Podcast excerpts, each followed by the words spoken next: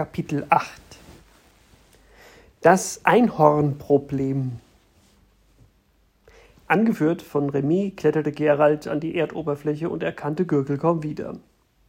Trotz strahlendem Sonnenschein waren die aufgewühlten und teilweise zerstörten Straßen überschattet, und zwar von einem gigantisch großen Baum, der über Nacht auf dem Platz mit dem Froschröschenbrunnen gewachsen war. Solche Bäume hatte Gerald bisher nur im bösen Wald gesehen oder in Lettimur, wenn Tuna in Höchstform gewesen war. Interessant war auch, dass die kräftigen Wurzeln den zierlichen Brunnen, der das Wahrzeichen des Dorfes darstellte, ausgespart hatte. Es, er war unversehrt. Die Prinzessin aus Stein saß immer noch an seinem Rand mit einem Ball auf dem Schoß, versunken in ein Gespräch, das sie nur und der Frosch hören konnten, der ihr gegenüber saß. Es war windstill. Doch es lag eine nervöse Unruhe in der Luft. Eine, die sich hier und da in bunten Funkeln entlud, wie bei einem magikalischen Gewitter. Wir befinden uns im Auge eines gewaltigen Sturms, erklärte Remy. Zaubern funktioniert meistens gut, aber manchmal auch gar nicht. Sumpfloch liegt innerhalb des Auges, aber um uns herum wird der Sturm immer stärker und breitet sich aus. Wir sind praktisch von der Außenwelt abgeschnitten, denn kein Spiegelfonsignal kommt durch, geschweige denn Schiffe oder fliegende Zauberer. Wir halten uns mit ein paar Fledermäusen über Wasser, die es schaffen, den Sturm als Boten zu passieren. Wie viel Zeit bleibt uns noch? Oh, dazu gibt es viele Berechnungen, aber keine ist zuverlässig. Ein paar Stunden? Ein Tag? Wer weiß das schon. Und was für Nachrichten bringen die Fledermäuse? Keine erfreulichen. In Amulett geht's drunter und drüber. Die ganze Welt lebt verständlicherweise in Angst. Ich muss auch gleich nachsehen, was an neuen Nachrichten eingetroffen ist. Im Café Baumstumpf, dort haben wir unser Quartier aufgeschlagen. Scarlett und Hans finde ich im Haus des Bürgermeisters? Ja, unter der strengen Aufsicht von Estefasa Glasart. Und wo ist zwölf? Immer noch da unten. Remy zeigte in die Tiefe, aus der sie zuvor geklettert waren. Niemand wagt es, ihn zu transportieren. Repuls ist bei ihm. Immer wieder starrte Gerald zu dem riesigen Baum empor, während sie ihn umringten. Es, hatte sich schon alle, es hatten sich schon allerlei Vögel und Insekten dort eingenistet. Gerald hörte sie zwitschern und summen. Bis später, rief Remy und bog in Richtung Baumstumpf ab. Gerald hielt auf das Haus des Bürgermeisters zu, das bewacht war wie eine Festung. Nachdem Gerald etliche Reihen von Soldaten durchquert hatte, traf er am Eingang auf Achja. Sie wusste bereits, dass Torg nicht mehr lebte. Die Neuigkeit hatte sich rasant schnell verbreitet. Ich hätte nie gedacht, dass dein Plan aufgeht, sagte sie. Ich gratuliere dir, zweites Erdenkind. Nein, bitte nicht gratulieren, erwiderte er. Erstens, kam vieles anders als geplant und zweitens bedauere ich Torg, obwohl ich ihn auch brennend gehasst habe heute Nacht. Kann ich zu Scarlett und Hans? Natürlich, sagte Achja und öffnete die schwere Eingangstür mit dem goldenen Löwenmaultürklopfer daran. Der Türklopfer stammte eindeutig aus Herrn Gabels Antiquitätenladen. Wo steckt der Hausherr? fragte Gerald. Er ist über seine berühmten Gäste sicher hoch erfreut, Gerald spielte darauf an, dass der Bürgermeister ein glühender Verehrer von Mungo Bartok gewesen war und aus seiner tiefen Abneigung gegen Hans von Fortenbach nie einen Hehl gemacht hatte. Leider kann er sich weder freuen noch ärgern, antwortete Achja. Der Bürgermeister gehört zu den Geiseln, die heute Nacht ums Leben gekommen sind. Gerald schwieg bestürzt. Der alleinstehende Bürgermeister von Gürtel war eine illustre Persönlichkeit gewesen, Schillernd, laut, selbstverliebt, doch gleichzeitig kämpferisch und tüchtig. Unvergessen, wie er sich nach der Matschkürbisblamage gegen Faulstadt mit den gegnerischen Spielern im Schlamm geprügelt hatte, um die Ehre der Göcklinger Stampfer zu verteidigen. Gerald kannte diesen Mann, seit er als sechsjähriger Junge nach Sumpfloch gekommen war. Göckel würde ohne ihn nie mehr das gleiche Dorf sein. Scarlett und Hans liegen oben im ersten Stock, sagte Asja. Ach ja, Estefaga wacht wie ein Drache über die beiden. Gerald betrat das Haus, in dem es trotz Morgensonne wegen der kleinen Fenster recht dunkel war. Im Schlafzimmer des Bürgermeisters brannte eine Lampe und in deren Licht sah Gerald drei schlafende Gestalten. Scarlett, Hans und Estefaga, die in ihrem Sessel eingenickt war. Scarlett hatte es schlimm erwischt. Sie trug einen Heilverband um den Kopf und mehrere Pflaster mit Kräuterkompressen im Gesicht. Was Gerald vom Rest ihres Körpers sehen konnte, den Hals, die Schultern und einen Arm, war komplett in Bandagen verschwunden. Ihre geschlossenen Augenlider schimmerten bläulich, ihre Lippen waren blutverkrustet, doch ihr Gesichtsausdruck wirkte friedlich, was auch daran liegen mochte, dass der Kopf des schlafenden Hans den ihren berührte. Im Gegensatz zu Scarlett lag Hans nicht unter, sondern über der Bettdecke und war komplett angezogen. Die Kleidung war frisch und man sah ihm auch sonst kaum Kampfspuren an, bis auf einen üblen Biss unter dem Auge und der alten, frisch verbundenen Wunde am Arm. Er war blass wie schon am Morgen des letzten Tages, doch das Fieber wütete nicht mehr so schlimm in seinem Körper. Als Gerald versuchte, die Gefühle von Hans zu erkunden, wurde er selbst ganz schläfrig. Estefaga musste Hans etwas Heftiges eingeflößt haben. Da Estefaga die einzige Sitzgelegenheit belegte, die es in diesem Zimmer gab, musste Gerald mit dem Rand des Betts vorlieb nehmen. Das antike Bett knarrte, als Gerald darauf Platz nahm, und prompt fuhr die Lehrerin für Heilmittelkunde aus dem Schlaf. Gerald, rief sie vorwurfsvoll und setzte sich kerzengerade in ihrem Sessel auf. Musst du dich so hereinschleichen? Mir wäre fast das Herz stehen geblieben. Ich hab mich nicht hereingeschlichen, erwiderte er. Sie sind eingeschlafen. Ich? Niemals. Sie starrte ihn an, und er hatte den Verdacht, dass sie momentan noch etwas orientierungslos war. Ihre Augen suchten nach dem mit Smaragden besetzten Silberwecker auf dem Nachtschrank des Bürgermeisters, und ihre Augenbrauen wanderten nach oben. Schon so spät, murmelte sie. Hans wacht in einer Viertelstunde auf. Wärst du so lieb und würdest mich kurz vertreten? Sehr gerne. Sie stand auf, und erst an der Tür fiel ihr ein, was Geralds Gegenwart zu bedeuten hatte. Meine Güte, rief sie. Du bist ja wieder da. Wie geht's die Sandra? Ganz gut. Und dem armen Herrn Gabel? Er hat's auch überstanden. Und Hawk? Er ist tot. Estefaga nickte. Sie wirkte immer noch benommen. Womöglich hatte sie ein wenig zu viel von den Dämpfen ihres Heilschlafsuits eingeatmet denn sie schwankte leicht, als sie das Schlafzimmer des Bürgermeisters verließ. Eine Zeit lang betrachtete Gerald die beiden Schlafenden und verspürte eine tiefe Dankbarkeit dafür, dass sie noch da waren. Und obwohl er nach wie vor der Meinung war, dass ein schlafender Hans der beste Hans von allen war, fieberte er dem Zeitpunkt entgegen, an dem er aufwachen würde. Während Gerald so da rumsaß, schaute er sich im Schlafzimmer des Bürgermeisters um.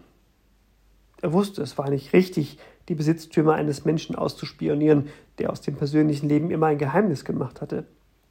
Aber gerade weil nichts über das Privatleben des Bürgermeisters bekannt war, konnte Gerhard es nicht lassen, sich angesichts der Dinge, die er sah, seine Gedanken zu machen. Die Kostbarkeiten, die der Bürgermeister hier angesammelt hatte, überstiegen bei weitem das Vermögen eines gewöhnlichen Dorfbürgermeisters. Aber vielleicht hatte er etwas geerbt oder heimlich Geschäfte betrieben, von denen niemand etwas wusste.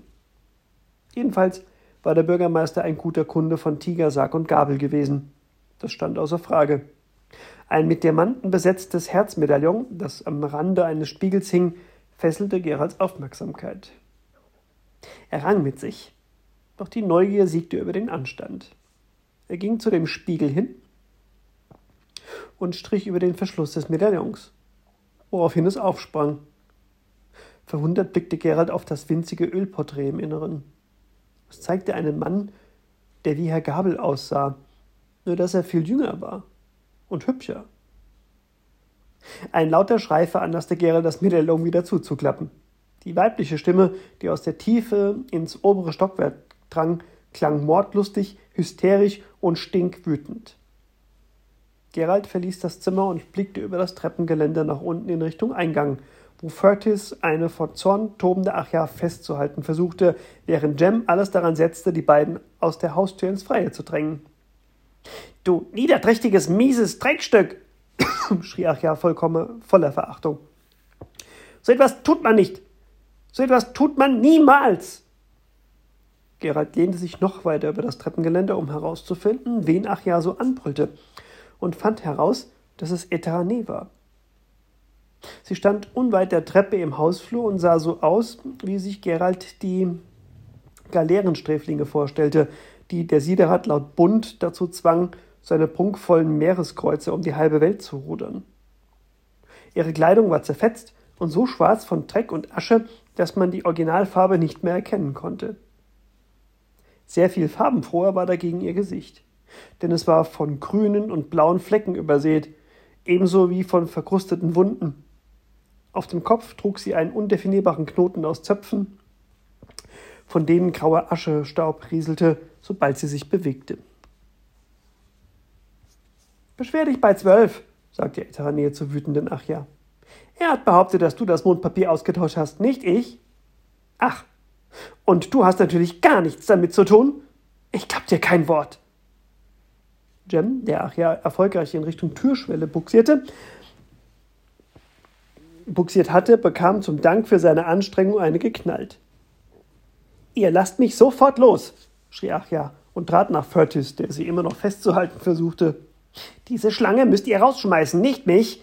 Ihr dürft sie nicht zur Hand lassen. Habt ihr gehört? Ihr dürft das nicht. Jem revanchierte sich für Achias schallende Ohrfeige, indem er sie endgültig über die Schwelle beförderte und die Haustür danach mit Hilfe eines Zaubers so fest verschloss, dass Achia sie nicht mehr aufbekam, obwohl sie mit aller Gewalt dagegen trommelte. Jetzt hör schon auf, war Jems Stimme zu hören. Wir haben gerade andere Probleme. Außerdem hat sie uns sehr geholfen. Von Achia war keine Erwiderung zu hören und es wurde erstaunlich still. Gerald nahm an, dass die Gegenwart der Soldaten, die vor dem Bürgermeisterhaus Wache standen, dazu beitrugen, dass Achja ihre Fassung zurückgewann.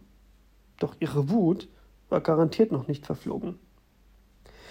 Das wusste auch Eterane, die im Flur des Hauses zurückgeblieben war und allem Anschein nach davon ausging, dass sie unbeobachtet sei. Denn statt wie zuvor eine angemessen betroffene Miene aufzusetzen, erlaubte sie sich jetzt ein breites, zufriedenes Grinsen. Sie strahlte die geschlossene Haustür an, hinter der die aufgebrachte Achja verschwunden war, und genoss ihren Triumph. Erst als Gerald sich bewegte und an das Ende, an das obere Ende der Treppe trat, das im Sonnenlicht lag, fuhr sie herum und verbarg für Sekunden ihre Schadenfreude, bis ihr klar wurde, dass es dafür zu spät war. Ihr Lächeln kehrte zurück und sie zuckte mit den Achseln. An irgendwas muss man sich ja erfreuen, wenn die Welt untergeht, sagte sie. Und es geht nichts über einen handfesten Zickenkrieg, wenn man ihn gewinnt. Ist Hans bei dir da oben? Ja, antwortete Gerald.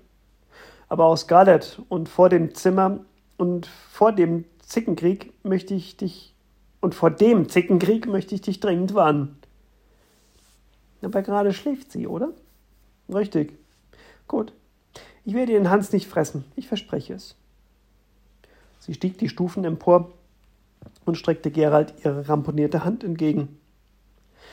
Tork hat es heute Nacht versäumt, uns einander vorzustellen. Ich bin Eterane. Ich weiß, sagte er und schüttelte ihre Hand.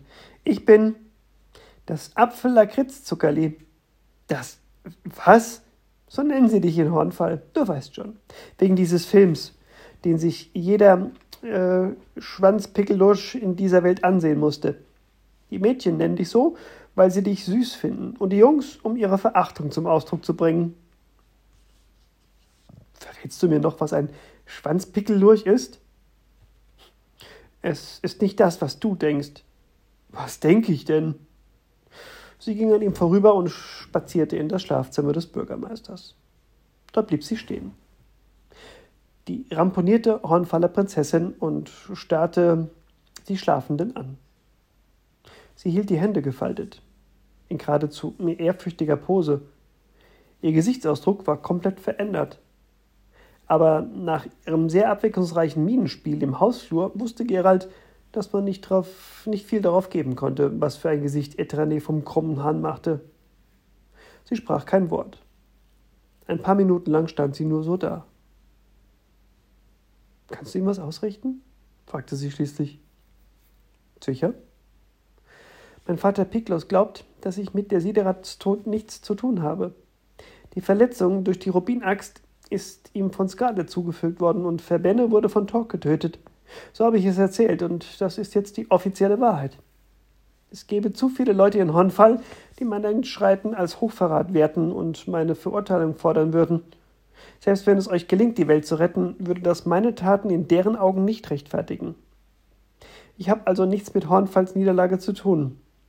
Aber ich werde meinem Vater ausrichten, dass ich mit Hans gesprochen habe und er bereit ist, Hornfall ein großzügiges Friedensangebot zu unterbreiten. Verstanden?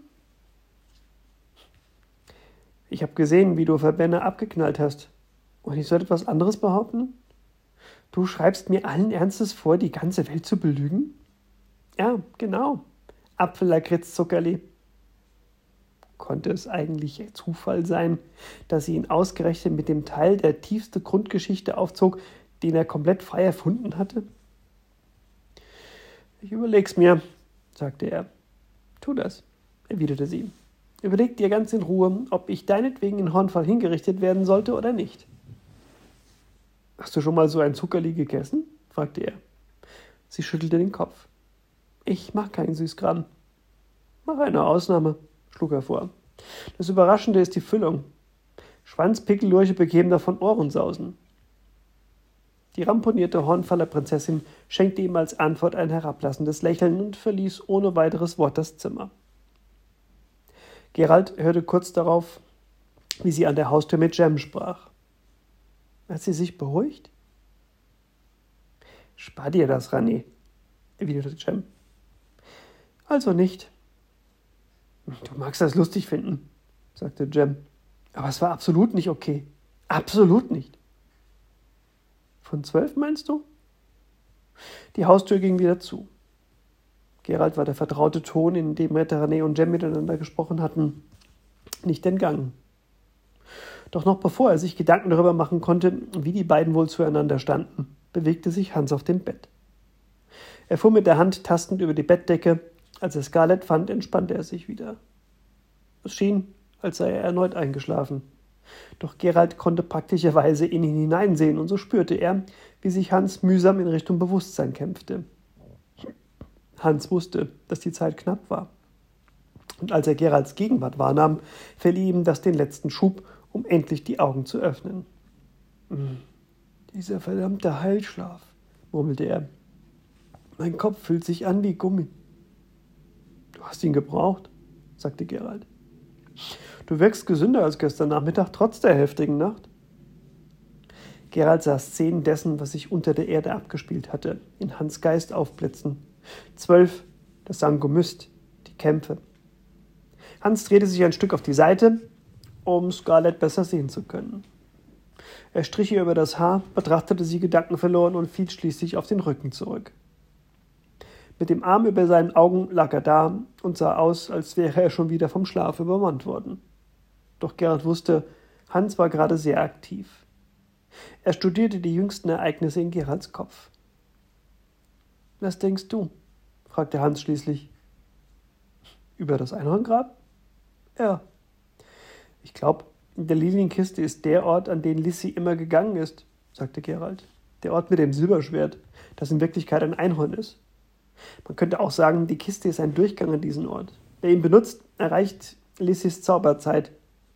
Aber hellwach und nicht wie die Leute, die sie mit ihrer Wurfsichel dorthin geschickt hat und die hinterher geglaubt haben, sie seien kurz ohnmächtig gewesen. Wer das Tor benutzt, bekommt, kommt sehend und wach in die Zauberzeit. Schätze ich. Aber der Ort ist entrückt, getrennt vom Diesseits und vom Jenseits. Die Seele des Einhorns ist darin eingesperrt. Natürlich weiß ich das nicht. Ich hatte nur dieses Gefühl, als ich im Grab stand. Das passt zu dem, was Cohen erzählt hat. Die Hüter haben das Einhorn an einem besonderen Ort festgehalten, damit sich ihre Welt nicht mehr verändert. Der alte Satyr nannte es die Essenz des alten Seins. Sie wollten bewahren, was sie lieben, und auf diese Weise haben sie es getan. Und was machen wir nun? fragte Gerald. Man angenommen, zwölf ist der Schlüssel, um die Kiste zu öffnen. Werden wir es wagen, den Schlüssel zu benutzen? Natürlich. Aber Otemplos hat behauptet, dass nicht nur unsere Welt, sondern auch Latimer untergehen würde, wenn das Grab auf die falsche Weise benutzt wird. Und woher wollte Otemplos das wissen? Dieses Grab ist der wunde Punkt der Saturn gewesen. Ist doch logisch, dass sie den Erdenkindern, die sie in Wirklichkeit für ihre Feinde hielten, erzählt haben, dass man um das Grab einen großen Bogen machen muss. Wir werden die Warnung also ignorieren und versuchen, die Kiste mit Hilfe von zwölf zu öffnen. Und dann? Der alte Satyr hat Groan erzählt, dass die Magie in den Menschen verschwindet, wenn wir das Silberschwert, also das Einhorn, ins irdische Leben zurückholen. Wenn die Magie Kali in allen Menschen verschwindet, so wie sie momentan in zwölf verschwindet, wäre das magikalische Gleichgewicht von Amulett auf Dauer gerettet. Jedenfalls würde keine Magie mehr in die Lecks fließen und es würden auch keine neuen Lecks mehr entstehen. Wahrscheinlich würden die Lecks im Laufe der Jahrhunderte sogar zuwachsen. Aber wenn die Magikale in den Menschen verschwindet, wandte Gerald ein, ist sie weg. Nicht würde eine Welt wie meine Heimatwelt werden. Eine Welt ohne Magie. Die Supergespenster könnten darin nicht überleben und. Ja, ich weiß, unterbrach ihn Hans. Aber das ist besser als ein Weltuntergang, oder? Außerdem wissen wir nicht, wie lange es dauert, bis die Magikali ganz und gar verschwunden ist. Und schließlich können wir es ja besser machen. Es muss einen Weg geben, die Magie, die in jedem Erdenkind steckt, zu nutzen. Auch in einer Welt wie deiner.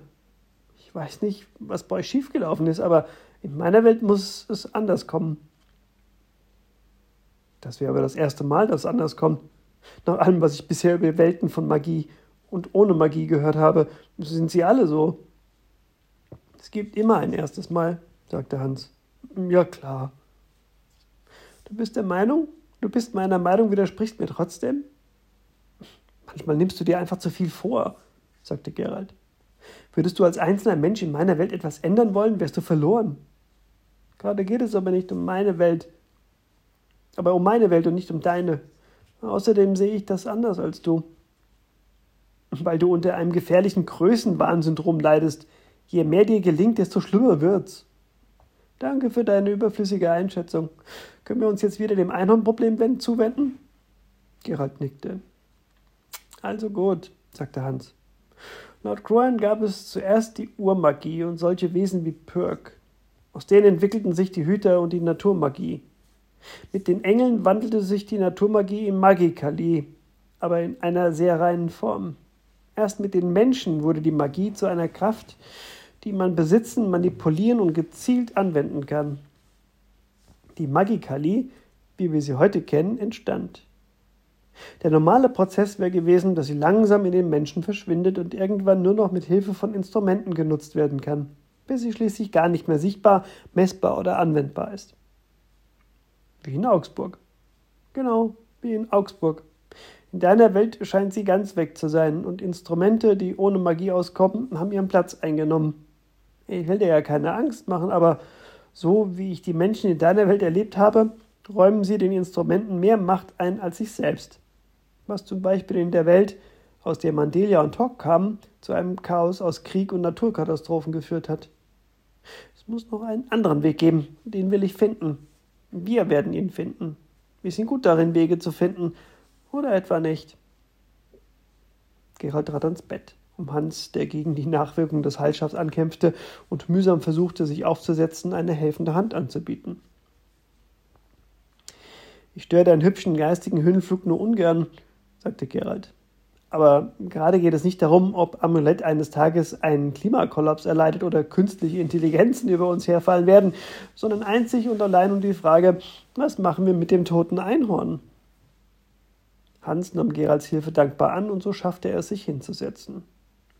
Danach wollte er allen Ernstes das Bett verlassen. Doch er stand erst halb, da sank er zurück auf die Bettkante. Der Heilschlaf beeinträchtigte immer noch seine Muskeln und seinen Gleichgewichtssinn. Also nahm Gerald neben ihm auf der Bettkante Platz und akzeptierte, dass Hans seinen Arm auch weiterhin festhielt. Er brauchte ihn wahrscheinlich als Fixpunkt beim geistigen Ausbalancieren seiner Gedanken, und das tat ihm einfach nur gut. Er war nun mal so ein Typ, der körperliche Nähe bräuchte. Mein Problem ist gerade, erklärte Hans, dass ich jedes Mal, wenn ich über dieses Einhorn nachzudenken versuche, nicht weiterkomme. Ich renne in einen dichten Nebel hinein und kann nichts mehr erkennen. Mein Hirn scheint sich zu weigern, die Zusammenhänge zu verstehen. Otemplus und Almutan hielten das Silberschwert für die mächtigste Waffe der Welt. Es ist bloß ein Einhorn, widersprach Hans. Aber wer weiß, womöglich hat seine Gefangenschaft dazu geführt, dass die Menschheit verdummt ist und vergessen hat, was in ihr steckt. Am Ende berührt sein Zustand nicht nur Amulett, sondern alle Welten. Du fantasiast. Tatsächlich fühlte sich das Innere von Hans Kopf wieder heiß und wirr an. Er war noch nicht stark genug, um wach zu sein und wieder aufzustehen. Hans kämpfte darum, klar denken zu können, aber es gelang ihm nicht. Gerald, der neben ihm saß, zog seinen Arm aus der Hand, die ihn umklammerte, doch nur, um ihn Hans anschließend um die Schultern zu legen. Du bist krank, sagte er. Wie wär's, wenn du dich noch ein bisschen ausruhst? Goran hat noch was erzählt, meinte Hans, ohne auf Geralds Einwand einzugehen. Und zwar hat der alte Satyr folgendes behauptet. Wer das Einhorn berühren oder führen will, muss einfältig und dumm sein. Einfältig und dumm? Wiederholte Gerald. Ja, es waren die üblichen Klischees, sagte Hans. Einhorngewäch eben. Man muss ungeduldig sein und unschuldig sein und rein und unendlich gut, damit es einen begleitet. Ehrlich, ich kenne kein Wesen, das durch und durch so ist. Selbst das unschuldigste Tierchen hat doch ein egoistisches kleines Herz und das muss auch so sein, sonst wäre es langweilig. Vielleicht verstehst du die Botschaft falsch. Was gibt es daran falsch zu verstehen? Von allen Tieren auf der Welt interessieren mich Einhörer garantiert am wenigsten. Das ist die traurige Wahrheit. Deswegen kann ich nicht losziehen und das Einhorn dazu bewegen, mir zu folgen. Obwohl es das ist, was ich jetzt am liebsten tun würde. Denn ich erledige die Dinge gerne selbst, damit sie auch gelingen. Vor allem, wenn das Überleben einer ganzen Welt auf dem Spiel steht. Gerald fing an zu lachen. Es kam ihm so über ihn und er konnte sich gar nicht beruhigen. Er nahm den Arm von Hans Schulter und genoss den Umstand, dass der Heilschlaf vergiftete Hans es nicht schaffte, in Geralds Kopf den Grund für das Gelächter zu finden. Kannst du mal damit aufhören? fragte Hans. Wir haben ein ernsthaftes Problem. Ein Einhornproblem, sagte Gerald unter Tränen und versuchte angestrengt, den Lachanfall unter Kontrolle zu bekommen. Und weißt du, was daran so komisch ist? Du kannst mit Einhörnern nichts anfangen, weil du selbst eins bist. Deswegen fühlst du dich magisch von Grudas angezogen und von jedem anderen gnadenlos egoistischen Wesen. Hast und selbst so faszinieren dich unendlich, weil du überhaupt nicht kapierst, wie deine Gefühle funktionieren. Hans wandte den Kopf in Richtung Gerald und die elitäre Arroganz, in der seine geistige Überlegenheit zur Schau stellte, pflegte, war noch nie verächtlicher ausgefallen. Findest du das witzig? Es ist mein heiliger Ernst, sagte Gerald und versuchte ein entsprechend seriöses Gesicht zu machen. Ich kenne dein Inneres. Ich kenne das Kind, das sich jahrelang, jahrhundertelang in Nachtlingen ins Meer hat treiben lassen, ohne mehr zu wollen, als einfach nur da zu sein und die Welt zu lieben. Ich kenne dein schmerzendes Herz, das jedes Leid, das es beobachtet, unbedingt lindern möchte, ich kenne deine hingebungsvolle Sympathie für jedes noch so böse, biestige Geschöpf. Ich weiß, dass du in Torg und Desiderat die Menschen erkennen konntest, die sie gewesen sind, bevor sie zu Monstern wurden. Und ich weiß, dass es dir schon bei vielen Verlorenen gelungen ist, das wahre menschliche Wesen, das in ihnen steckte, wieder hervorzulocken. Siehe Hilda. Sie hat sich sehr verändert, seit sie nach Sumpfloch gekommen ist. Das ist Scarletts Verdienst. Sie hat Hilda das Gefühl gegeben, nicht vollkommen allein auf der Welt zu sein. Und wer hat dasselbe für Scarlett getan? Wer hat aufgehört, ein Kind zu sein, nur aus Liebe zu einer bösen Hexe? Ich weiß, es stinkt dir. Aber für mich bist du ein, wirklich eine Art Einhorn. Absolut selbstlos, wenn es drauf ankommt. Wenn wir jemanden suchen, der das Klischee von einem reinen Herzen erfüllt, dann wärst du der Erste, der mir einfällt.